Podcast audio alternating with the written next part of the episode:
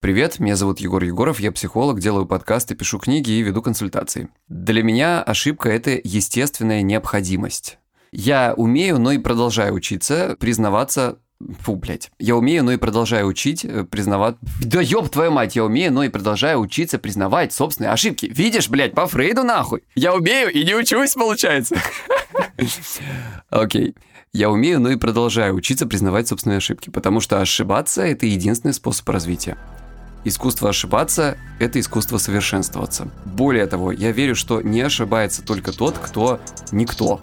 Все ошибаются, в 100% случаев нет таких людей. Все, точка. Ты слушаешь «Искусство ошибаться».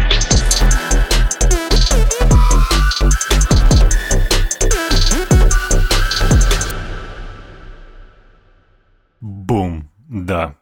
Восхитительное интро, Егор. Знаешь, я, пожалуй, оставлю а, твои тейки, так называемые подходы к снаряду, как ты повторяешь, это такой, ёб твою мать! Ну, мы подумаем, мы подумаем. Когда я говорю «мы», это всегда, знаешь, как будто есть какой-то незримый... для шантажа. Да, есть какой-то незримый партнер, который принимает решения. На самом деле я их принимаю, но я скажу, что мы подумаем. Ну, я был бы рад помочь, Егор, но вот старший брат решил, что будет так. Привет, я супер рад тебя слышать, и более того, очень рад тебя видеть, хоть и в удаленном формате. Блин, been a while. Мы последний раз с тобой виделись на той же ведь самой а, вечеринке на крыше Ридс Карлтон, Glamour Influencers Awards. Блин, было как, дело, как да. это давно было? Кажется, что совершенно в другой жизни. Честное Просто слово. Вообще. Но это и было в другой жизни, да. Как жизнь-то изменилась? А, кардинально. Кардинально? Ну, кардинально звучит лучше, чем радикально.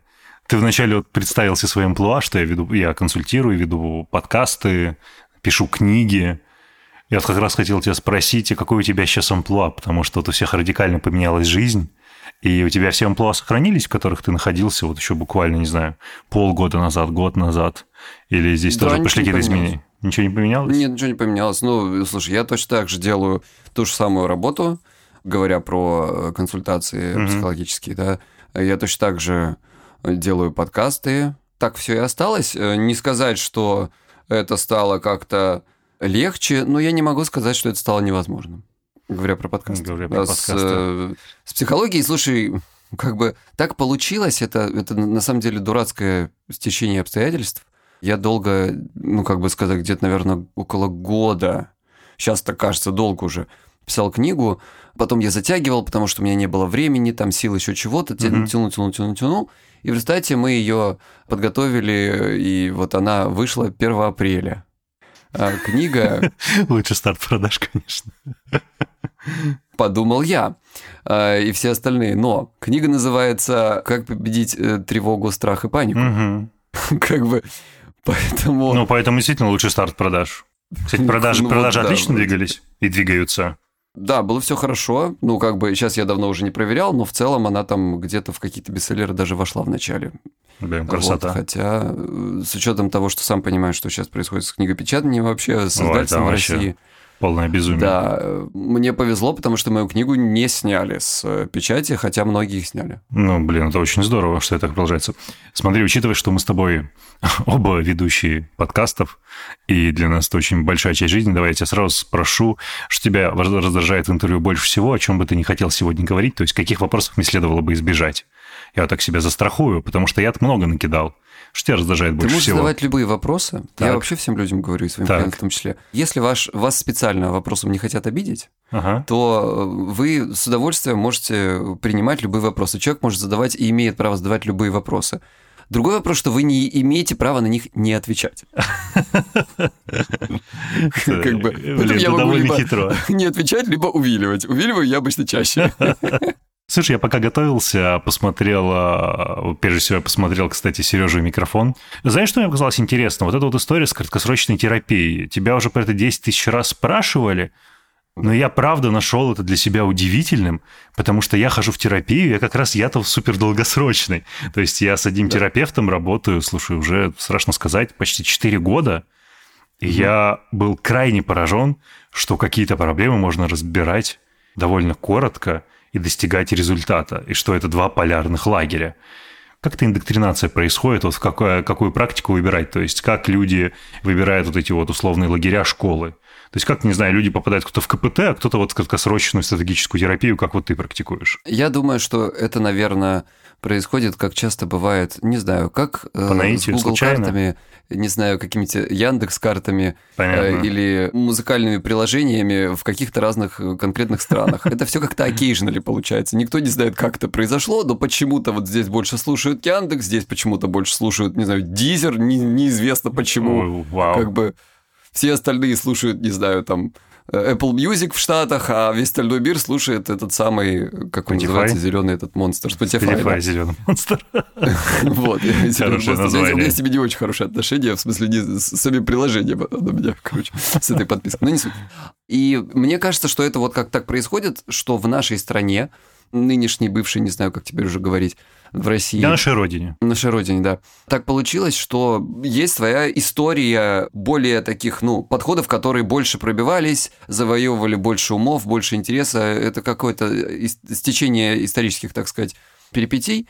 И поэтому в нашей стране, наверное, мне кажется, у меня нет статистики, но мне кажется, самая распространенная история это эм, самая гештальтерапия. Мгм. Да, ну довольно Вот. популярный подход. Ну, школа, подход. Да, да, да, да. До этого это был психоанализ, безусловно, но он был везде. То есть какие-то такие поведенческие методы сейчас, э, к счастью, развиваются побольше, их становится все больше, ну, я имею в виду специалистов. Мгм. Но э, мне кажется, Россия страна гештальта. Сейчас еще можно добавить страна незакрытого гештальта. Причем, причем, ну, как бы во многих вещах на самом деле. Это же ведь тесно пересекается с темой вот э, как раз э, принятия ошибок, признания ошибок, их владения ими. Да, здесь у нас, конечно, Мгм. супер незакрытые гештальты, причем они торчат практически из каждого, из каждого из нас. Мне, как ты знаешь, не удалось найти прям твое био-био. Слушай, мы можем перенестись на... Сейчас прикину, на 14 лет назад, 15 лет Так. назад, ты расскажешь про себя в версии 20-летнего молодого человека, который вот а, только начинал преследовать свои амбиции в... Да не в, а на Кубани, назовем это так, назовем регион целиком. Ну, так это называют. Каким ты тогда был? Ты помнишь это? Я хочу, чтобы мы немножко отправились по волнам Конечно. памяти. Не настолько я значимый, чтобы про меня в Википедии было написано. Ну, пора, пора. Вот сейчас Пока здесь сделаем трек-рекорд. Когда мне было 20 лет, я уже два года работал на телевидении. Вау!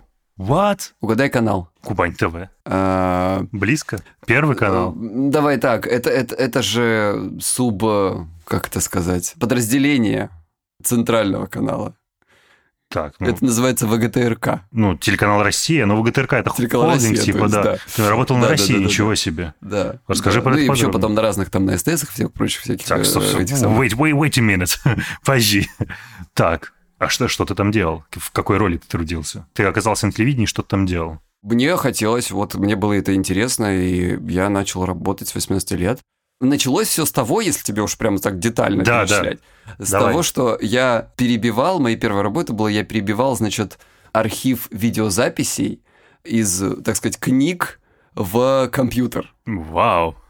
Вот, это было, естественно, скучно и все остальное. Но в общем, я был специалистом в компьютерном отделе какого-то нижнего там Мгм. звена. Потом э, я стал чуть повыше, потом мне, я понял, что мне это не интересно. Я все-таки хотел на телевидении. А, Я работал в, вы- на выпуске, на выпуске эфира, там в этих всех аппаратных. Потом я, мне захотелось заниматься дизайном, то, что сейчас называется motion дизайн. Мгм. И я, в общем-то, начал э, параллельно, вот пока я там работал, я начал учиться этому, и я просто ходил в отдел дизайна и доставал ребят, чтобы они им что-то рассказывали. У меня есть такая замечательная подруга Света, которая работала в такой замечательный софт, называется Майя. Не знаю, знаешь ли, что это такое? Нет, ну это... Это 3D, 3D такая. Ну, я знаю, 3D, 3D серьезная Max, штука. типа, ну, это такое. Да-да-да-да. это, видимо, для лохов. Ну вот, вот, э, не знаю, там в мае, насколько я помню, практически большую часть первая матрица была сделана в ней. О, ничего себе, понял. Вот, ну там э, Серьезно, софт. на тот момент существовавшие тоже. Как там бы сказали братья сестры Вачовски, меняющие жизнь, правда? Да, да. Вот, ну, короче, тогда это было очень круто и очень сложно. И мне было это очень интересно, я очень ходил к этой Свете, Света говорила, э, а Света единственный человек, который называл меня в жизни Гоша, Гоша? который позволил. Окей. Да, мне никому больше не позволили Гошка мне говорить, и Света говорила, Гошечка, слушай, ну вот ты хочешь учиться, вот ставь себе на компьютер дома и учись. Если будут вопросы, спрашивай. Я такой, окей. Ну и я начал всему, всему сам учиться, учился, учился, учился. Потом я перешел в тот отдел, Потом я ушел в значит, компанию, дай бог памяти, СТС. Потом в кинокомпанию, которая, ну, такая самая крупная сеть кинотеатров по всему югу. Оттуда я ушел на СТС, вернулся обратно. И мое бессознательное очень не хотело там работать, оно уже устало, так скажем. Ну, это я так с улыбкой. Не, подожди, а кем ты трудился? Ты так просто скачешь, типа работал То, там, что сейчас тут? называется motion. Вот То есть ты вот был уже... motion дизайнером, да, по большому счету? Да, да, да, да, да, да, да, да. Вау. Так, твое бессознательно не хотело там трудиться, не хотело там находиться, и... Ну, просто уже, Барабанная видимо, дробь. я выгорел с этой работой, и э, я в определенный момент начал просто приходить на работу, ну, не в 9 часов, а в 11. Так, я, я блин, Ну, я слышал это где-то, да, я слышал, что прок- прокрастинации. Ну да, ну и как бы, конечно же, меня попросили уйти. Ну, в какой-то момент Было определенно. Действительно, Да, почему они это делают? Странная история, я тоже не поняла. В общем, короче, было, как бы, было понятно, почему это произошло, было очень обидно, а позже я это все обдумал и понял, что, блин, на самом деле это классная штука, которая произошла со мной в жизни, потому что я сам, видишь, я тащил свое тельце на работу, а оно не хотело, оно сопротивлялось. Мгм. Вот, и я думал, ну, вроде надо что-то новую работу искать, что-то такое, что делать. Но у меня остались еще много, э, так сказать, по-московски это называется халтуры, э, по-кубански это называется шабашки. Шабашка, это отличное слово. На Урале тоже его используют. Вот, Уральские мужики вот. передают привет, да, шабашка. Ну и вот стало быть, я понял, что у меня довольно немало работы, я зарабатываю чуть-чуть меньше, чем я зарабатывал, имея и эту, и ту работу, но пашу я в два раза меньше. Прекрасно. Зачем мне возвращаться? И как бы с, того момента я не возвращался, и я вот э, много лет продолжал работать уже, так сказать, на сольных хлебах. У меня были несколько крупных очень федеральных э, банков, заказчиков. И э, как бы я вот так вот хорошенечко себе жил. Но поскольку ты припоминаешь, что все-таки я параллельно там учился чему-то еще, потому что это было то время, знаешь, когда на motion дизайне много не заработаешь, еще Мгм. было рано. Еще рано, да. Еще время не пришло Соответственно, прям. нужно было это и полиграфия вся, я всю ее делал, и, и Flash в тот момент я, в общем, выучил, потому что у меня был motion дизайнерский бэкграунд. Но параллельно мне было ощущение, знаешь, вот это что-то не то. Вот я, у меня было чувство еще тогда, в 20 там с чем-то уже лет, что вот мне будет, не знаю, 40, например, или там 50 даже, и я не, ну вот я не представлял себя работающим в, это, в эти годы Ты правда дизайнером. так думал? Вот будет мне 40, я не вижу себя дизайнером? Серьезно, я тебе говорю абсолютно Вау. точно. А это Ну, чувство есть, каким э, было? Ну, то есть, ты, ну, извини, сейчас психолога, да, такого небольшого поиграю. Да. А опишите эту эмоцию. Вот как она выглядела для вас? Мне казалось, это не, как сказать, комично. Комично. Вот, Хорошее слово. ну, то есть я представляю себя таким, представлял себя таким, не знаю, 50-летним солидным дядечкой, э, который сидит, что-то в фотошопе. пишет. Я ни в, ко- э, ни в коем случае никого не хочу обидеть. Это было мое представление 20-летнего человека, да, то есть это не в смысле, я так не считаю. Было тогда ощущение, что в это время ты уже должен становиться каким-то, не знаю, там, начальником отдела, тем лидом или еще чего-нибудь. Вот. А, а вот самим дизайнером вроде как не алё. Но у меня не было желания становиться, у меня не было желания руководящей должности. То есть, как бы, я глубоко убежден, что не все люди должны стать руководителями, хотят стать руководителями, даже если кажется со стороны или социум хочет, чтобы ты вот это делал. Как бы это не обязательно твой путь. И я подумал, чем я хочу заниматься. Не знаю, не знаю, не знаю. Ну, в общем, я думал. Как бы ходил и думал. И однажды случайно, мне, я даже не помню, что это было. Мне попала в руки, по-моему, то ли книжка, то ли какие-то семинары, то ли что-то по гипнозу. И эта штука меня заворожила. Загипнотизировала. Буквально, да.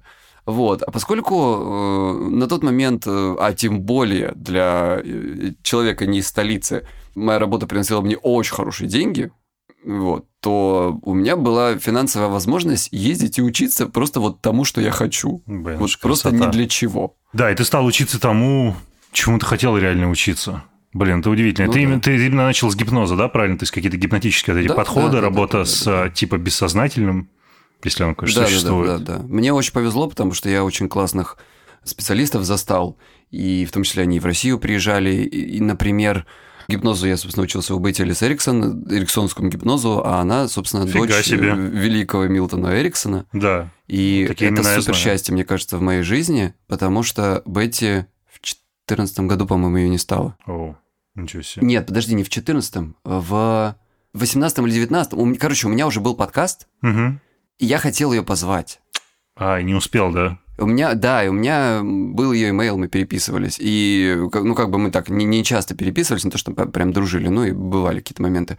Я такой, знаешь, что-то типа долго на меня не отвечает, я гуглю, и я такой... О, она все. Castaway. Да. Слушай, да, а как? да. Ну, то есть ты двигался на ощупь здесь в образовании? Потому что, ну, я уверен, что условно тогда, ну, не знаю, там 5, 7, 10 лет назад, как и сейчас, ну, там супер большое количество людей, которые типа обучают, это выглядит все супер продающе, но ценности они никакой не несут. То есть ты как здесь вообще разбирался? Да. Ну, давай так, мне больше повезло в этом смысле, потому что не было еще инфобизнеса в России, который завез э, Андрей Парабелов, Царство Небесное. Да, царство Эм, небесное. А Вот с этого момента началась Это бывший муж моей хорошей подруги. Да ты что? Ну вот, да, да, да. Я, я когда-то даже из интереса, мне как-то так было интересно, чуть-чуть у него тоже подучивался, так скажем. Ни к чему это не привело, но это было просто очаровательно, это была обворожительная история. Он, он конечно, потрясающий мужик был. Ну, очень крутой. Вообще, безусловно. Вот. Спорный немножко, но крутой. Это действительно было немножко такое, знаешь, на ощупь, потому что, ну, то есть гипноз – это такая красивая, обворожительная, ну, я не могу сказать слово «сказка», потому что он в целом работает. Ну да. А, но меня это почему-то, кстати говоря, всегда интересовало с именно терапевтической точки зрения. То есть меня гипноз никогда не- интересовал как что-то, знаешь, там... Ну, как знаю, магия какая-то, типа. да-да-да, или там забрать у кого-то деньги, или какой-то эстрадный гипноз, или еще что-то. Вот, то есть меня интересовала терапия, потому что мне интересно было разобраться в всех вот этих штуках, как работают наши мозги. Потом получилось так, что поскольку гипноз вот это все, это было связано, тогда было безумно популярное НЛП. Ну, да. Вот. Все, я пов- да, это Мгм. расцвет же прям был всего этого программирования, да, да, прости да. господи. А НЛП, конечно, абсолютный булшит, э, ребята. Я это понял, э, скажем так, в конце года, почти что перед сертификацией. За кучу тебя денег. Ну, видишь, тебя запрограммировали, что ты все же эти деньги отдал. Вот. Да-да-да. Э, Я подумал, что ладно, еще пару семинарчиков дохожу, ну просто уже, ну фиг, уже Ну, просто столько денег вложил, больше. бля, ну, Уже столько денег вложено, даже странно бросать, ладно, дохожу уже. Я- поэтому я сидел так, и, знаешь, в душе просто так, господи, какую же чушь вы несете. Вам, вам самим не стыдно вообще. Вот, Так. но нет, не было. А, Поэтому получил я сертификацию по НЛП и понял, что, слушай, гипноз работает, но не так, как мне хотелось, не везде, где бы мне хотелось. А НЛП вообще булшит. Долгосрочные какие-то методы меня вообще никогда не прельщали, потому что я воспитан, так сказать, на методах Эриксона э, они- гипнотического и не только гипнотического воздействия, и, соответственно, они довольно быстрые дают. Мгм. Это всегда было а, для меня очень э, интересно с этой точки зрения. И самое главное, что у меня никогда не было ощущения, что изменения обязательно должны быть супердлительными. Фрейдизм сам по себе и вообще идея психоанализа по мне является абсолютно порочной и научно несостоявшейся. Коллеги меня, конечно, закидают здесь чем смогут и так далее, но есть довольно много доказательств этому, как бы исследований и прочего вещей. Да, они там что-то сейчас делают на, так сказать, на этой почве, но, в общем, если у вас фундамент из песка, ребят, хреново на нем строится, хреново. Э, Это мое личное мнение, простите. Окей. Краткосрочные методы меня всегда завораживали именно тем, что они максимально близки к медицине, вот к тому, как Мгм. это выглядит в медицинском, так сказать, э, видении вот этого вопроса. Я не могу сказать, что медицина – это точная супернаука. Там тоже есть вопросики. Все относительно, давайте так скажем, в этом смысле, если мы говорим про научную историю. Но, по крайней мере, ну хотя бы больше приблизиться, понимаешь? Да. Как, как бы Да. Если мы говорим про научный метод, то вот это вот мастерство специалиста, оно не должно быть единственным принципиальным фактором успеха. Но должен быть еще подход, который сам по себе работает, а не только скилл. Именно так. Опять же, вспомним э, критерий научности, когда навык должен быть передаваемым, реплицируемым и так далее. То есть, если только ты можешь так офигенно лечить и быстро людей, Ну да, значит, это не а не можешь какая-то. свой навык передать, значит, это вопрос про тебя. Нет никакой школы. Это да. Ну, либо ты можешь это сделать. Так, подожди, уходим слишком глубокие дебри. Это было сейчас очень хорошее глубокое отступление, которое на самом деле показывает твою страсть к профессии, что вообще прекрасно, потому что одна из целей, в том числе там, моего шоу, показывать действительно пассионарных людей, которые очень вовлечены в то, чем они занимаются. Короче, я начал для себя искать какой-то такой метод, прям искать целенаправленно тот Так. метод, который будет для меня больше походить, ну, ближе приближаться к науке и скорости. Так. И вот э, я нашел краткосрочную стратегическую терапию. А, Был, безусловно, еще и КПТ, Да. поведенческое, да? Но э, как бы я нашел именно этот по той причине, что он связан с Милтоном Эриксоном. И вот с этой всей историей, это просто какая-то тоже стечение обстоятельств, долгая история. В общем, они, они очень связаны, и гипноз не используется прямой такой вот формальный гипноз, э, но определенные сугестивные техники используются, и, в общем, это вот э, немножко связанные методы были. Вот ты знаешь, ты повторяешь для меня, для меня.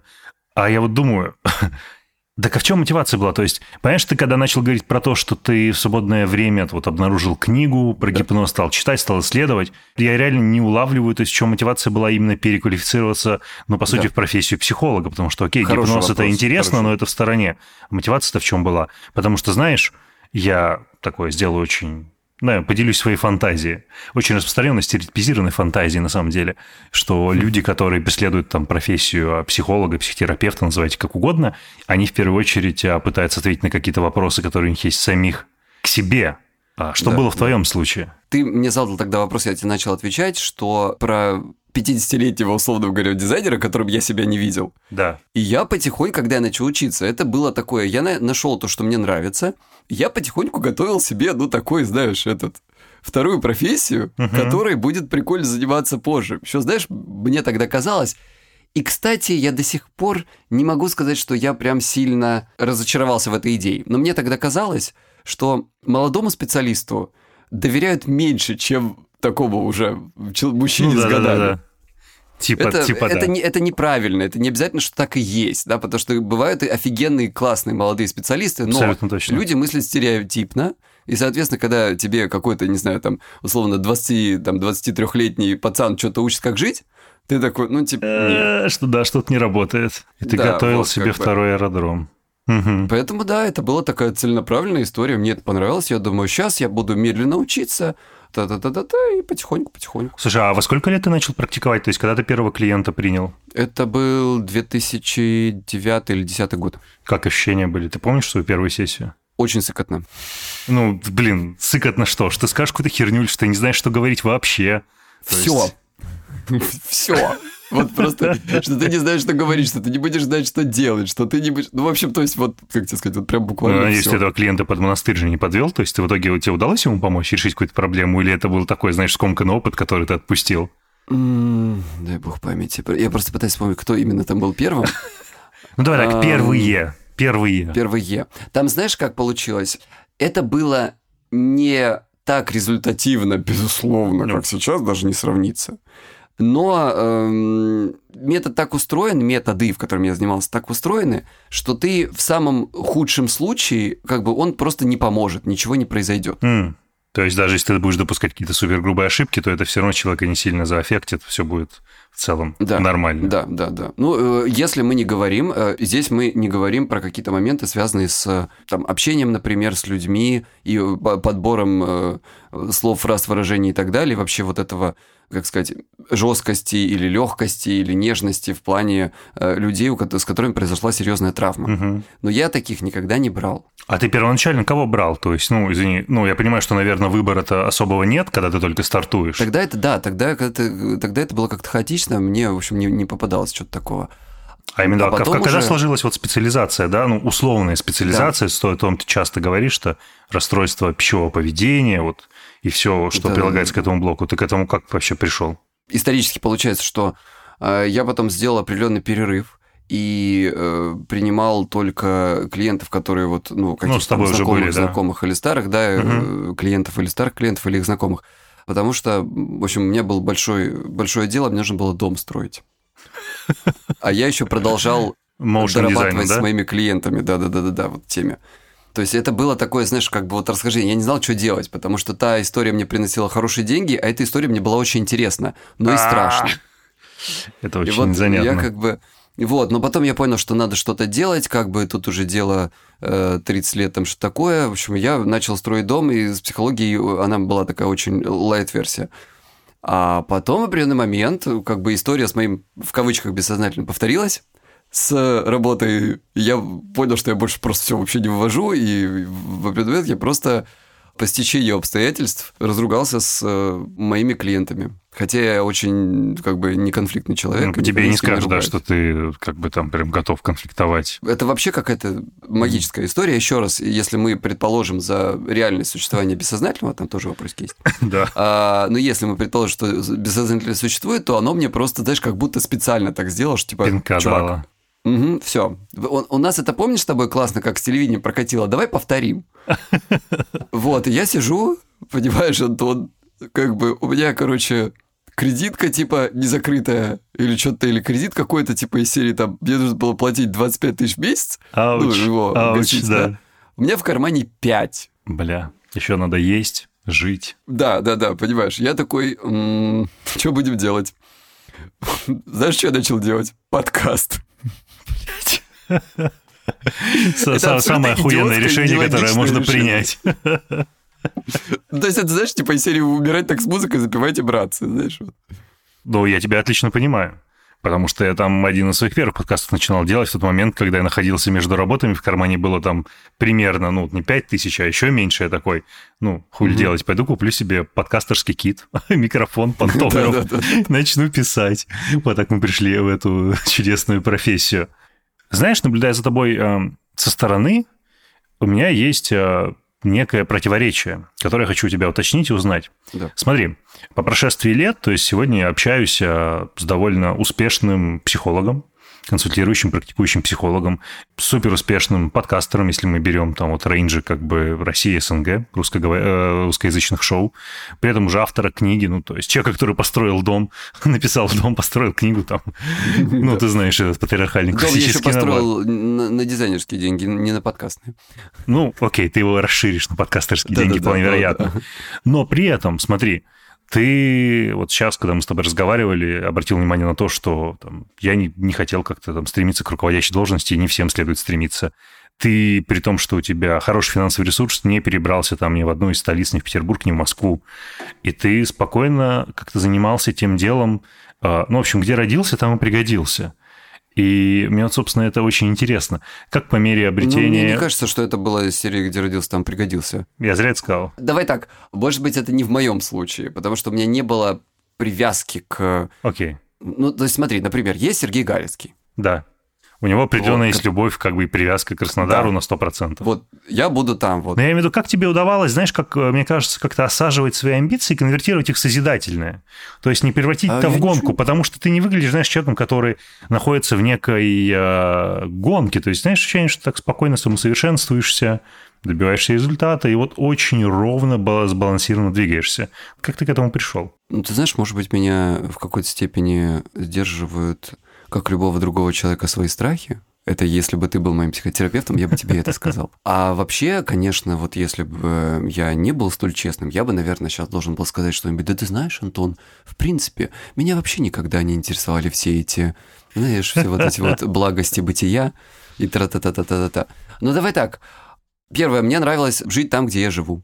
Окей. В целом мне нравилась погода в Краснодаре, мне нравился климат. э, Питер, мне вообще, в принципе, я не люблю Питер, извините. Красота. Это не мой город. Не то, что он плохой, но это не мой город. Я в этом смысле люблю Москву. Мгм. Если бы не случилось то, что случилось недавно, то я бы сейчас уже был в Москве. А, да, то есть ты собирался в итоге. Да, да. Я понял, что уже... Э, Знаешь, просто это, это тот был момент, когда я понял, что уже удаленно я не смогу ничего сделать. То есть М. для того, чтобы э, дальше развиваться, мне нужно уже присутствовать. М, Как Любопытно, бы значит. было бы проблемно летать на всякие там Рицы Карлтоны, знаешь, как бы раз. Если бы их так много было в жизни. Не говори, да. Если так много Вот. было этих премий, да. Ну, ну, вот как бы вот так. То есть потихоньку надо было уже что-то делать, но, в общем, жизнь вносит коррективы. Это правда. Скажи, пожалуйста, вот сейчас, когда началась-то, прости господи, специальная военная операция, все вот это вот безумие, которое происходит вокруг, здесь можно очень стереотипизированно сказать, что это отличное время для того, чтобы быть психологом и отлично зарабатывать? Или, напротив, клиенты стали типа экономить, эта история отключились? Ты знаешь, ну, во-первых, я, я вообще об этом не думал с точки зрения бизнеса вообще в целом никогда. Интересно. Это единственный способ э, сделать так, чтобы ты действительно любил эту профессию и чтобы ты действительно серьезно относился к своим клиентам. Потому что если ты относишься к ним как к бизнесу, ты не работаешь для них, ты работаешь на то, чтобы у тебя было больше денег. Угу. Вот. Я знаю свою емкость э, как бы своих сил, сколько у меня хватает времени и, самое главное, энергии на то, чтобы я мог бы брать значительно больше людей в день, чем сейчас. А сколько у тебя сейчас день а, сессий? Ну, если такой... Это коммерческая тайна. Да? Хорошо. Ну, я имею в виду это... Потому что у меня, у меня открытый ценник, поэтому я не говорю э, количество людей. А, да? У моих ну... коллег многих наоборот. А, окей. Какой у тебя ценник? Сколько ты берешь за сессию? На данный момент это 10 тысяч рублей. Это часовая консультация, правильно? Часовая сессия? Да, ну, либо там сколько там по курсу, не знаю, там 100, 140 евро, 150 угу. евро, в зависимости. Угу. Слушай, а ты этот ценник называл, насколько я помню, еще несколько лет назад. Ты его и не повышал. Да, он не менялся. Да, да. Ну, не несколько, я думаю, что... Слушай, ну года полтора назад. Ну, полтора, наверное, да. Где-то. Да, года полтора назад, помню, ты называл стоимость, я еще такой думаю, блин, прикольно. есть, ну, Антон, знаешь, здесь ситуация была такая. Был определенный момент, когда это было вот еще во времена дизайна, так сказать, да, когда я построил этот дом, и у меня были хорошие деньги, те еще дизайнерские. Знаешь, был такой момент, когда я понял, что я, вот знаешь, мне нужно нажраться этими вот какими-то, нажраться в кавычках, ну, да? понятно, да, приносить. Вот этими финансовыми возможностями. Они были смешные по сравнению с теми, которые у меня есть сейчас. Но на тот момент это был большой скачок для меня лично да, тогда, вот моих да. финансов. И, э, знаешь, у меня даже как-то там шапоголия что-то просыпалось, там еще что-то, вот знаешь, вот эта вот вся история.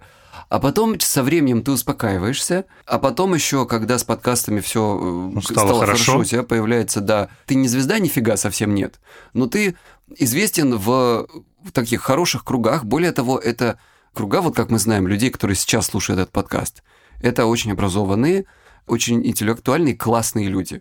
Молодые, факт, факт. Э, продуктивные и, ну, в общем, давай так, это не зрители Ютуба, Это не зрители Ютуба, сто процентов. Я не говорю про всех зрителей Ютуба, но вы понимаете, что сейчас YouTube уже в любом телевизоре стоит, да? Это да. То есть э, мне очень льстило это с одной стороны, с другой стороны, э, то есть э, это круто, что ты известен в этой среде. И когда ты приезжаешь там, приезжал в какую-то Москву и шел там по ней, знаешь, а я не ютубер, мое лицо никто не знает. Сейчас, тебя вдруг узнают на улицах, ты такой... Вау! А, да, ну ты же молчишь идешь. Вот. Ну да, и получается, что... И это, наверное, тоже сыграло какую-то классную роль, потому что в определенный момент я понял, слушай, Антон, у меня, блин, все есть. А в какой вот момент это щелкнуло? Я денег. Я тебе скажу. У меня была мечта. Ну, такая, не то, что мечта, такая мини-мечта. Ага. Я хотел себе Range Rover. Так, ну, Совершенно понимаемо конкретно. вообще. Вот. И э, у меня до сих пор в России остался старенький Nissan. Я ездил вот все эти годы на нем, там, 10 или 12 лет, хер знает, я даже не помню уже сколько. Я все думал, вот надо машину, конечно, менять. Но сейчас, как бы, знаешь, не до того, дом строится, ну куда сейчас машину менять? Я ходил в какой-то один из самых, если не самый дорогой, там, этот спортивный клуб, значит, который там есть вообще на всем юге нахрен. Я приезжал туда на этом Ниссане, и мне было неудобно, потому что рядом со мной Бентли стояли. Бля, окей. Понимаешь? И вот мне как бы вроде, ну, я такой, с одной стороны, да мне, в принципе, I don't give a fuck, to be honest. Ну, все равно, ну, реально. Я не в кредит туда приехал, что называется, да? Но, с другой стороны, э, вот эта вот история, а потом в определенный момент я понял, знаешь, вот это какой-то щелчок произошел, такой, да я... А зачем мне вот этот вот э, Range Rover? Чтобы я приехал в зал, и вот стал рядом с этим дядькой из э, какой-то условной местной администрации, да, чтобы что? Чтобы показать ему, что у меня тоже есть деньги. Зачем? А зачем я вообще должен кому-то яйцами, ну, как бы с кем-то тягаться? И, и и я подумал, что у меня нормальная машина, ей 10 лет, она, блин, праворукая вообще, из Японии пригнанная. Ну, как бы разваливается, ну и похуй вообще. Я не хочу дом больше, я не хочу убирать. Может, я как-то раньше успокоился. Мне кажется, что публичность помогла в этом смысле. Хм. Это очень интересно, как публичность в каком-то смысле помогла компенсировать это показное потребление, историю с деньгами. Блин, это очень Потому здорово, это очень интересный мне кейс. кажется, твою какую-то историю, знаешь, ты становишься в какой-то степени признанным, там, может, не, не широкая публичность, но, по крайней мере, специалистом. Угу. Вот. Да, определенно. А если у тебя есть вопросики к этому, вопросики к самооценке, там еще каким-то вещам, то ты можешь их, люди часто их компенсируют за счет денег, Да. э, вот это Показанного каких-то вещей. Это мое предположение, я не знаю до конца. Ну, я с ним скорее это моя согласен, чем нет. Мы с тобой, кстати, эту же тему затрагивали, когда вот записывали та еще эпизод для прикладывайте, как раз про показное потребление, про навязанные критерии потребления, что ты покупаешь то или иное, каждый то, что выпендрится. Ну, не мне тебе рассказывать. В конце концов, из нас двоих ты практикующий психолог.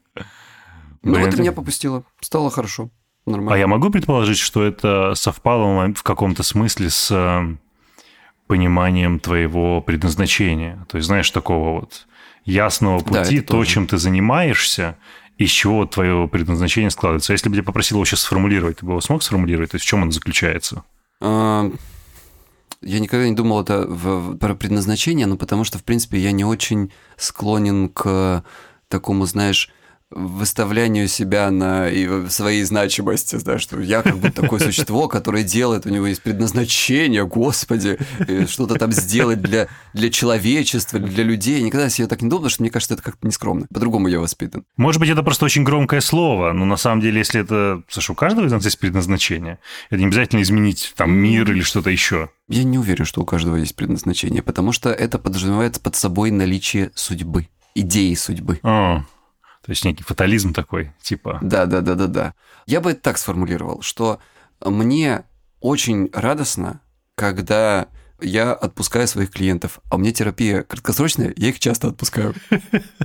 Ну, ты между отпускаешь в плане с достигнутыми результатами, да? В плане у да. них, да, затекли результаты, и вот они уходят. Да, Я когда себе пишу, у меня, я в, в iPad все это пишу обычно, я пишу себе follow-up, и закрываю его такой шлеп, и класс. Красота. Всё. Мы с человеком встречаемся там бесплатно раз в три месяца, раз потом в полгода, через год, чтобы мы отслеживали в нашем методе, так принято отслеживать результаты. А слушай, кстати, вот говоря о клиентах, о том, что как раз они, ты их отпускаешь, ну, то есть э, я правильно понял, что в этом методе, в принципе, ну, как таковой нет высокой цены ошибки, да, то есть ошибиться крайне сложно. То есть даже если ты что-то сделаешь, что будет максимум неэффективно, и человек не получит Да, никаких так устроен. А тем не менее у тебя, я не знаю, в голове отложились какие-то прям такие факапы-факапы, когда ты прям думал, блин, вот надо было сделать вообще конкретно по-другому, я бы мог помочь человеку.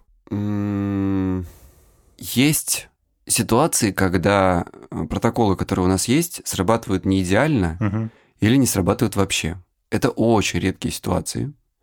Здесь как бы процент того, что либо ты что-то не сделал не так, либо это не та ситуация, с которой этот метод мог бы помочь. Из ситуации факапа, ну не факапа, но такого, когда Да. ничего не получилось, большая часть, наверное, относится к тому, что ты что-то сделал не так или не доделал что-то, Мгм. или переделал что-то. И для этого у нас есть супервизии, на которых мы это все разбираем и э, пытаемся понять, если у нас есть какая-то сложность э, в нашем методе, да и в любом другом сложность с клиентом, то мы идем к своему супервизору, рассказываем ему эту ситуацию, спрашиваем у него, что вот здесь мы разбираем всю эту тему, и нам помогают помочь этому человеку. Обычно О, это так Знаешь, работает. кстати, когда заходит разговор про супервизию, ну, соответственно, супервайзера есть свой супервайзер. Мне вот интересно, есть ли где-то конечный супервайзер, которому стекается вся информация? Это, знаешь, какое-то загадочное существо, типа, блин, прости, я сделаю отсылку на популярную культуру на Марвел, это что-то типа там Канга-завоевателя, конечный там вообще человека, которому стекается просто вся информация про всех, и он является хранителем священного знания. Знаешь, я, я хочу сделать шаг кардинально в другую сторону, потому что мы с тобой, прежде чем нажать запись, поговорили о нашей жизни за пределами нашей Родины, а я вообще-то хотел тебя все это на А запись... про тут. Да, я хотел тебя все это на запись спросить, поэтому, Егор, позволь сделать а, 100 шагов назад, Давай. как ты в песне, и расспросить про жизнь. То есть я знаю, что ты сейчас находишься в Португалии, а, я так понимаю, в Лиссабоне, или где-то в пригороде Лиссабона. Не в Лиссабоне. Почему Португалия? Из всего многообразия стран, которые сейчас доступны, начиная от э, Союза независимых государств, заканчивая Ближним Востоком, почему Португалия? Что ты там М, делаешь? Опять же, как, как с выбором моей будущей профессии, это тоже был такой определенный э, логичный выбор, который Ну-ка. происходил методом исключения. Расскажи. Во-первых, я задумался о том, что я хочу уехать из России еще, ну, как бы, несколько лет назад. Мгм. И я начал думать, куда я хочу. Мне не хотелось учить новый язык, поэтому все неанглоязычные страны автоматически отпали. Окей, допустим. Ну, как бы в Португалии очень многие говорят на английском. Хорошо. Ты можешь вообще здесь, в принципе, я подумываю насчет того, чтобы учить португальский, но ты можешь первое время спокойно бежить, без- жить без него. И здесь есть люди, которые вообще никогда его не учат. Красота. Предположу, что на втором месте стоял климат. Да, я угадал, я угадал. Ты знаешь, кстати, нет. Бля. Так, какие еще были Ну, критерии? давай так. Он стоял, конечно, но не хотелось бы... Я, например, отмел Испанию, помимо языка, что в первую очередь, еще из-за климата тоже, потому что я, конечно, с юга, но я ненавижу жару. То есть, В Испании действительно бывает слишком жарко, это правда. вот да, да, да. Поэтому э, вот плюс 43 – это не то, что мне хочется видеть.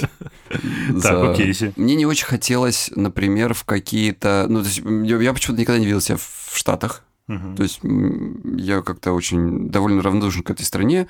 Она мне вообще не кажется безопасной, она мне не кажется удобной. То есть она прекрасная, замечательная, но не для меня. Разделяю твои чувства на 100%. В этом смысле Канада, например, меня э, интересовала больше. Но у Канады есть не- несколько «но», и это, конечно, климат. Тут действительно уже вопрос климата. Потому что сильно холодно тоже не хочется. Ну, как бы, ну, прям не хочется. Переехал обратно в ту же Россию, только более холодную. Да, да, да, да, да. Еще на другом языке говорит. Но в Канаде я нашел таки одно место, в котором можно жить. Что это, Это место? город Ванкувер. А, слушай, мне кажется, он классный. Ну, картинки Там с красивые. климатом все отлично. Да, он красивый, все хорошо. И вот у меня там еще и, и друзья есть. И я вот уже размышлял насчет Канады. И Португалия это был второй вариант. Мгм. Значит, Европа меня что-то вся не, не, не прельчала, э, где-то из-за цен, где-то из-за еще чего-то. Сильно в холодных странах не даже не то, чтобы не хотелось, знаешь, они в целом довольно маленькие, и там ничего не происходит. Ты сейчас имеешь в виду про, в целом про энергию какую-то, да? Ну, вот если Да. там продолжать красную линию того, что тебе хотелось бы жить в Москве, то есть ты продвиж про энергию в целом, Да, да, да. И, в общем, методом исключения я для себя вот выбрал две стороны. Канада и э, Португалия. Да, ну, в Португалии еще ехать ближе, гораздо ближе, чем в Да, Канаду. да, да, да, да, да, это тоже был определенный фактор. Слушай, А, класс. Это все было до событий, так сказать. И я что-то как-то сомневался насчет Португалии. Сомневался, что-то я не знал насчет климата, потому что здесь тоже бывает жарковато, бывает влажновато, что-то ля-ля. Канада, с другой стороны, очень далеко. Но в Португалию можно сейчас, э, то есть в Канаду можно сейчас не ехать, можно потихоньку начинать собирать там все это визовый процесс, Мгм. длительный, сколько-то занимает лет. В общем, пока я это думал, произошло сами знаете что. И Волдеморт. как бы, да, да, да. И, в общем-то, мой выбор автоматически пал на Португалию, поскольку это единственная страна в Евросоюзе, в которую вы можете приехать и начать подаваться на все вот эти вот э, процессы легализации изнутри. Видишь, Россия заботится о тебе и помогает тебе принимать даже самые непростые решения Так и было. тогда, когда ты не хочешь. Слушай, Я думал, что у меня еще достаточно времени, я сейчас английский доучу до достаточного уровня. Конечно. Медленно подготовлю. Так это обычно и происходит. вот, да. Что тебе в глаза бросилось больше всего, что удивило? То есть я сомневаюсь, что у тебя был какой-то культурный шок, потому что, ну, в целом, там, европейская часть России не сильно отличается от а, Европы как таковой, но что-то было, что тебе прям в глаза откнулось, и ты думаешь, what the fuck? Что, что за херня происходит? Ты знаешь, вот в негативном я ничего такого не заметил. Давай так, может быть, я уже был просто готов к тому, что здесь медленно обслуживают, э, это было понятно. То есть я просто был к этому готов. Наверное, большинство людей вот это... Меня тоже иногда это побешивает, очень, ну, как бы не часто, но бывает, когда спешишь. Но в целом я довольно не то чтобы такой... Я же, я же тоже мальчик с юга, я же не э, московский изначально. И поэтому я такой, у меня все в принципе расслаблено более-менее было. Мгм. И здесь мне более-менее окей с этим. В хорошем смысле, что порадовало. Знаешь, вот э, моя подруга Оля Кравцова заметила одну интересную штуку здесь, когда она приехала. Она летом. и моя подруга. Да, Немножко вот общая, да. пособственничаю, пожалуйста, я тоже сопричастен. Вот, вот. Оля сюда приехала, и она заметила потрясающую штуку, Какое? которую я заметил, но не отрефлексировал. Ну-ка, ну-ка. Она говорит, здесь есть дедушки. Фак. Это же вообще, мне кажется, это очень хороший показатель. Понимаешь, да? Да. То есть все понимают, для тех, кто не, не- не понял, в чем прикол, все понимают, что длительность жизни в целом в Португалии вообще длинная, намного больше, чем Мгм. во, во многих странах, и, естественно, в том числе и в России. Женщины живут дольше. Ну, в Как целом. бы у нас дедушки на улицах, они либо как бы бухие, либо их нет. Не, ну либо они, ну, правда, выглядят довольно плохо. Ну, это Очень просто плохо, факт. да. То есть им очень Здесь, в тяжело, общем, они болеют. Да, да, да, да, да. Это очень грустно, потому что с, мужчинами в России очень плохо. Да, потому что мы мужчины из России с тобой, Егор. Это очень грустно. И мы, а уже прожили по четверти века. Отправляют куда не надо. Безусловно, в, в такие сложные страны, как Португалия, где дедушки есть. Представляешь, какое чувство зависти это вызывает, как это может негативно влиять на качество здоровья. Конечно, Антон, я именно про это сейчас имел в виду, естественно. Безусловно. Не надо нас подводить под монастырь. Вот, и, в общем, короче говоря, дедушки есть, и они просто с дедушками, они не просто с бабушками, они еще и с красивыми бабушками. С девушками. Бабушки, которые интересно одеваются. Вау. Круто и модно, которые, блин, со своими дедушками и вообще сами ходят, не знаю, там, посмотреть кино, потанцевать. Которые сидят в, в кафе, ужинают, обедают, они ярко одеты, они вообще ничего не стесняются, Класс. они социально Фак. активные. И ты и это не просто, знаешь, какие-то не знаю, три чокнутые бабки в центре Лиссабона. Так. Это обыденное дело для людей в возрасте здесь. То есть они не просто, как бы, они очень активны. Вот. И как, как кто-то, по-моему, Олина подруга сказала, что если у них есть такая возможность, то, наверное, если я сюда приехала, значит, у меня тоже есть возможность чуть-чуть как бы, ну, подольше прожить. Ну, хочется надеяться. Блин, хочется надеяться, вот. что такая возможность возникает. Ну, вот, вот это то, что меня приятно удивило, потому что очень как-то, знаешь, грустно, что женщины в России, мужчины-то вообще, понятно, не понятно, что с ними происходит э, да. после определенного возраста, а женщина в России, она такая, знаешь, она выходит на пенсию, вот буквально ее сегодня с работы провожают, так сказать, а завтра утром она как будто уже в косынке на лавке сидит и обсуждает проституток и наркоманов. Да, или она становится Мальвиной с фиолетовыми волосами. Ну, Еще такие примеры да. в голову приходят. Почему так происходит? Ой, а потому что, знаешь, типа, о, смотри, старая, все туда же, куда пошла в ее возрасте, конечно, так себя вести. Вот это вот социальная ну, это, история, да, это кажется, социальная история жестко, конечно. Вот эти какие-то искусственные барьеры, которые вселяются в голову. Причем они вселяются, знаешь, ты имя возвратный глагол, как бы ты как будто их сам себе вселяешь. Ну, по большому ну, да, счету. Да. Как что обо мне подумают, угу. кто что скажет, там соседи то же самое, поэтому мы сами вот мешаемся жить. Вот, кстати, насчет мешания себе жить. Смотри, я же ведь тоже перебрался, и, наверное, это естественная часть процесса, что у меня, например, полностью там сбились абсолютно все мои критерии успеха, восприятия себя. Ну, планирование вообще даже говорить не приходится. То есть планирование стало таким, типа, до конца недели знаем, что мы делаем, все прекрасно. Да, это очень сложный период. Как у тебя вот с этим? То есть понятно, что был какой-то план, ты его придерживался, но сейчас вот именно с точки зрения, знаешь, какой-то целостности себя, вот эти амплуа, которые мы перечисляли, они mm у тебя уже как бы пересобрались, то есть ты начал понимать, что ты будешь делать, как ты себя видишь, вот там, условно, в той реальности, в которой ты оказался. Ненавижу это слово сейчас, но тем не менее. Угу. Слушай, ну мы существа реактивные в любом случае, человек ну, существо реактивное. Безусловно. И, соответственно, мы вынуждены реагировать на э, окружающую среду, но мы не можем сказать, что... Я не могу сказать, что это полностью только от нее и зависит. Это было тяжелое, как для всех, и, наверное, продолжает оставаться в бессознательном какие-то мысли о том, что как это должно быть, что это должно быть. И у меня есть ощущение, что пока что окей, но я пытаюсь принять для себя идею, которую, как мне кажется, любой человек должен потихоньку для себя принимать, что единственное, что в нашей жизни постоянно, это перемены. И признается, она очень тяжело принимается на эта штука очень тяжело. Крайне тяжело. Я делаю то, что я сейчас делаю, мне это нравится, у меня это получается, я этому очень рад.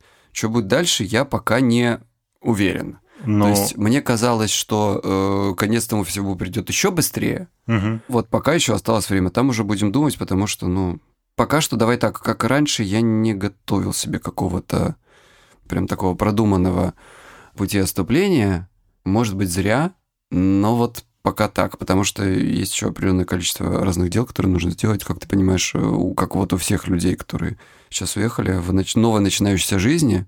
С точки зрения устойчивости, такой, знаешь, комплексной устойчивости, ты не испытываешь здесь, не знаю, может быть, легкой тревожности. Ну, то есть, там, если я правильно понимаю, если я правильно допускаю, там, у тебя и у меня основные источники наших доходов, это все равно, ну, остается Россия, да, то есть, там, клиенты из России, какие-то, не знаю, там, ну, в моем случае, бизнесы из России.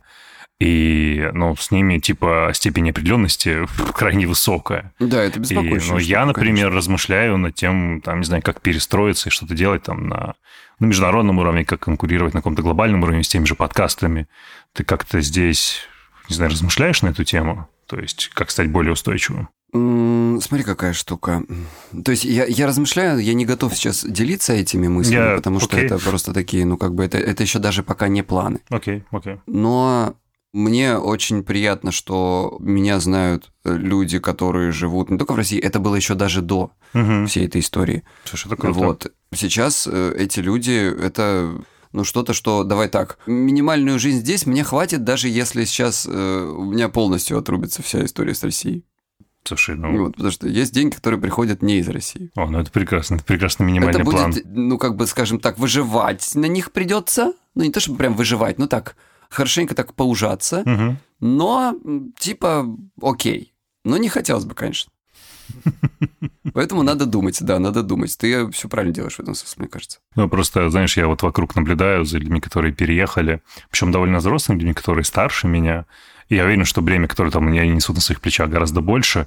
Ну, блин, процентов 80 из них реально сейчас кажется, что вот в такую депрессию залетают. Не клиническую прям, Мгм. но вот супер подавлены, потому что вся идентичность просто рухнула у людей. Она у них была полностью связана была там с история, делами. была такая история. Россия, ты это уже преодолел? У тебя был этот кризис? Где-то, наверное, несколько месяцев назад меня прям крыло хорошо. Крыло, like, ну, то есть, как Ну, крыло, я-то что это здесь уже значит? сколько времени. Ну, а а, ну я имею в виду, ну вот в том смысле, что это, да, действительно было такое какое-то, а, не знаю, можно ли так выразиться, какое-то субдепрессивное состояние, так скажем. Мгм. Это скорее волнообразными штуками оно на- накатывало и И накатывает. откатывало, к и счастью. откатывало, да. Вот, но эм, с какими-то определенными действиями интервал между волнами становится больше, а амплитуда волны становится меньше. Что говорит нам обычно о том, что происходит, так сказать, ну, э, человек выходит в ремиссию. Выходить в ремиссию всегда приятно, неважно, с чем По это связано. очень редко, когда происходит... А как же краткосрочные методы? Краткосрочные методы, быстрый результат, щелчки. Они, они тоже, они тоже работают так. Они тоже работают так. Это просто быстрее. Давай так. Вот есть такое слово краткосрочный. Что оно значит? Очень интересная история, на самом деле, так, если докопаться до этого дела. Потому что краткосрочный по сравнению с чем? А, ну, понятно, что здесь надо, надо внедрять шкалу, естественно. В сравнении с Да, да, да, долгосрочными поэтому- методами лечения, которые Ну вот годами да, идут. ну, Ну, есть, разумеется, э, разумеется. Если мы, например, говорим про какие-то там э, а, панические атаки, э, либо там агорафобию, вот прочие вот такие вот вещи, связанные со страхами, собственно, моя вторая квалификация, да, о, специализация, то там у нас все довольно быстренько. Но там 10 сессий редко когда бывает. Прям очень редко. А когда мы говорим, например, про анорексию, например, или булимию, то это может быть долговато, это может занять полгода, год. Но по сравнению с многими другими методами, это краткосрочно. Ну, абсолютно. Если уж так сравнивать, конечно, краткосрочно.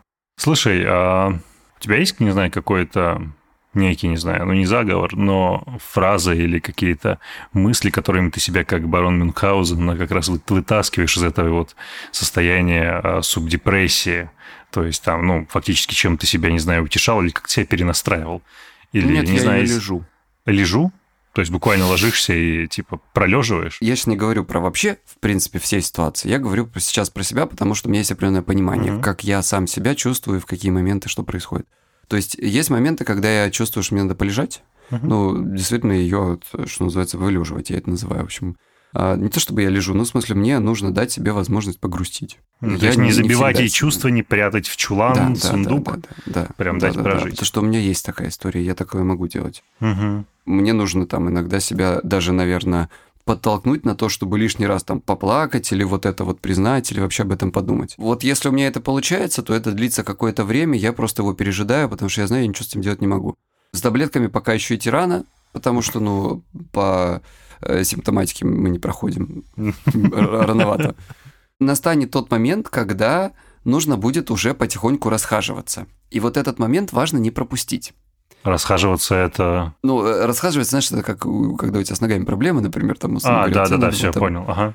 Да, вставать и расхаживаться. Да, окей, так. окей.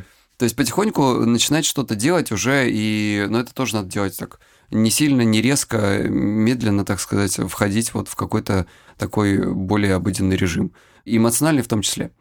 Нельзя это забивать какими-то тусовками и прочими вещами. Я так когда-то делал, не понравилось. Помогает временно, потом еще хуже. Вот, поэтому вот я для себя понял, что лежи. Блин, это отличный совет. Знаешь, есть книжка это «Ешь, э, молись, люби», да, здесь просто да, лежи, да. лежи, расхаживайся. Это вот может быть стать, стать тайтлом для Ляг, лежи, расхаживайся. Ляг, лежи, расхаживайся. Да. Ну да, знаешь, это как когда-то, как это было у меня интервью или что-то такое, как встать с дивана. Чтобы встать с дивана, надо встать с дивана. О, да.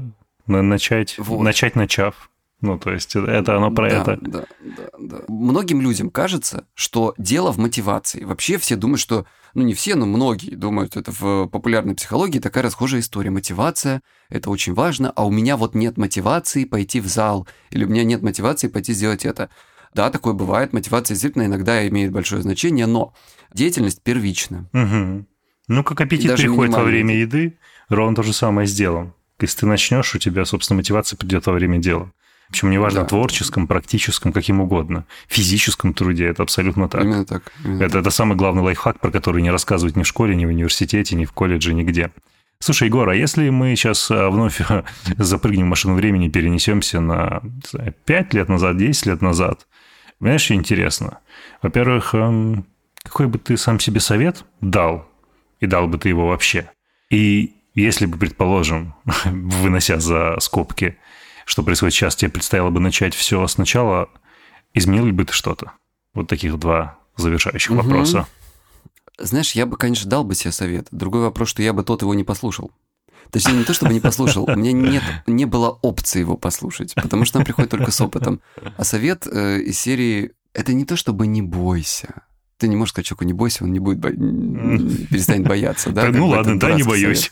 Да, ладно, спасибо, капитан. Вот. Не э, грусти. Но, да, да, да. Ну, то есть, если бы я мог как-то себя в этом смысле поддержать, я бы, наверное, поддержал, потому что все это проходит через э, тяжелые, знаешь, вот ну, иногда даже ломку себя, когда ты, тебе страшно, ты считаешь себя там, что ты не справишься, у тебя не получится, я там вообще никто, ничто не звать меня никак, а ты все равно идешь вперед. Угу. Вот если бы я мог себя поддержать как-то в тот момент, то мне, наверное, было бы полегче. С другой стороны, если бы я через это не прошел, то сейчас бы я не мог дать себе такой совет. Да, и ты бы не оказался вот в этом самом месте, в этот самый час. Да, поэтому отвечая на твой вопрос, второй, есть вещь, о которой я и жалею, и не жалею одновременно в своей жизни. Это одна и та же, она встречается у меня всегда. Мне всегда кажется, что я делаю все очень медленно. Ну а потом я смотрю, что вроде все нормально получается. Да, есть люди, которые бегут в 4, в 8, в 28 раз быстрее меня, и ты, конечно, в этот момент смотришь на них именно поэтому, сравнивая с ними, тебе кажется, что у тебя все очень медленно, потому что я такой, вот я переехал, ребят, мне 30, блин, 8 лет. А почему я не мог переехать в 28? Задаю я себе вопрос. Ну, понимаю, там я отвечаю на вопрос, почему. Понимаю, это, это, это, все так далее. С другой стороны, я бы переехал тогда, и то я бы сейчас был в таком... Это было бы намного сложнее пристроиться, так сказать. У меня не было бы финансовой каких-то возможностей, там еще чего-то. Вообще, неизвестно, что бы из этого всего вышло. Поэтому Абсолютно все точно. произошло тогда, когда произошло. И хорошо. И знаешь, я хотел бы просто таким сарказмом завершить вот относительно да. скорости. Ты говоришь, я, мне кажется, что я работаю медленно, двигаюсь медленно. Так потому что хочется быть тем самым дедушкой из Португалии. Остальные пусть они побегут. Мы все-таки посидим, попьем эспрессо и, в конце концов, не знаю, покурим сигареты. Не знаю, как с этим в Лиссабоне, но тех девушек, которых я, например, видел в Италии, прекрасно сидят, курят, пьют свой эспрессо и полностью наслаждаются жизнью. И мне кажется, то, чем надо заниматься. Да, здесь все то же самое. У нас есть такая замечательная стратегема, которую мы используем нередко в нашей терапии. Она пошла из э, древнекитайских всяких разных трактатов. Э, если я ничего не путаю, это был этот как раз вот самый известный про искусство войны. Войны, да. да. Да, да. Войны, да. Вот, и... Суньцзы. Да, да, он. Выйти позже, чтобы прийти раньше. Прекрасно. То есть вот, в принципе, это то, что я понял, что я это сам всегда так делал, но себя за это ругал, а не стоило. Вот и вы себя не ругайте, дорогие слушатели. Егор, спасибо, это было частично сумбурно, но при этом в отдельные моменты супер глубоко.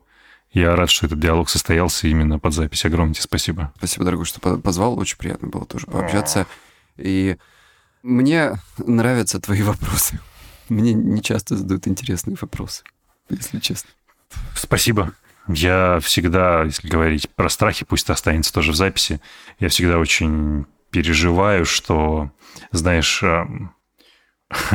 Я довольно, может быть, по-дурацки и самонадеянно, говоря профессиональные навыки, называю это «влезть в голову», но я стараюсь залезать гостю в голову, ну или как минимум, знаешь, проэмпатировать, понять эмоции, вот эту вот волну, чтобы вот даже, может быть, самые простые там вопросы в догонку звучали как бы, ну вот, в тему. И вот когда mm-hmm. я сейчас начал работать, ну, больше онлайн, то записывать, конечно, удается гораздо хуже по понятным причинам. Но вот, тем, тем не менее, развиваем новые digital навыки. Mm-hmm. Mm-hmm. Вот. Это занятно. Было у нас такое. У нас, знаешь, в нашем методе, наш основатель метода, Джорджо Нардоне, он э, был вообще против онлайн-терапии, вообще принципиально. Угу. Он говорил, что это работает значительно хуже, чем вживую. Потом случился ковид.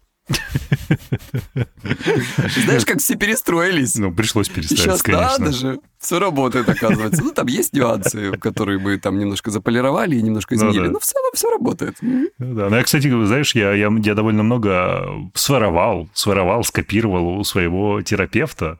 Слушай, от банальных вот этих вот слушаний такого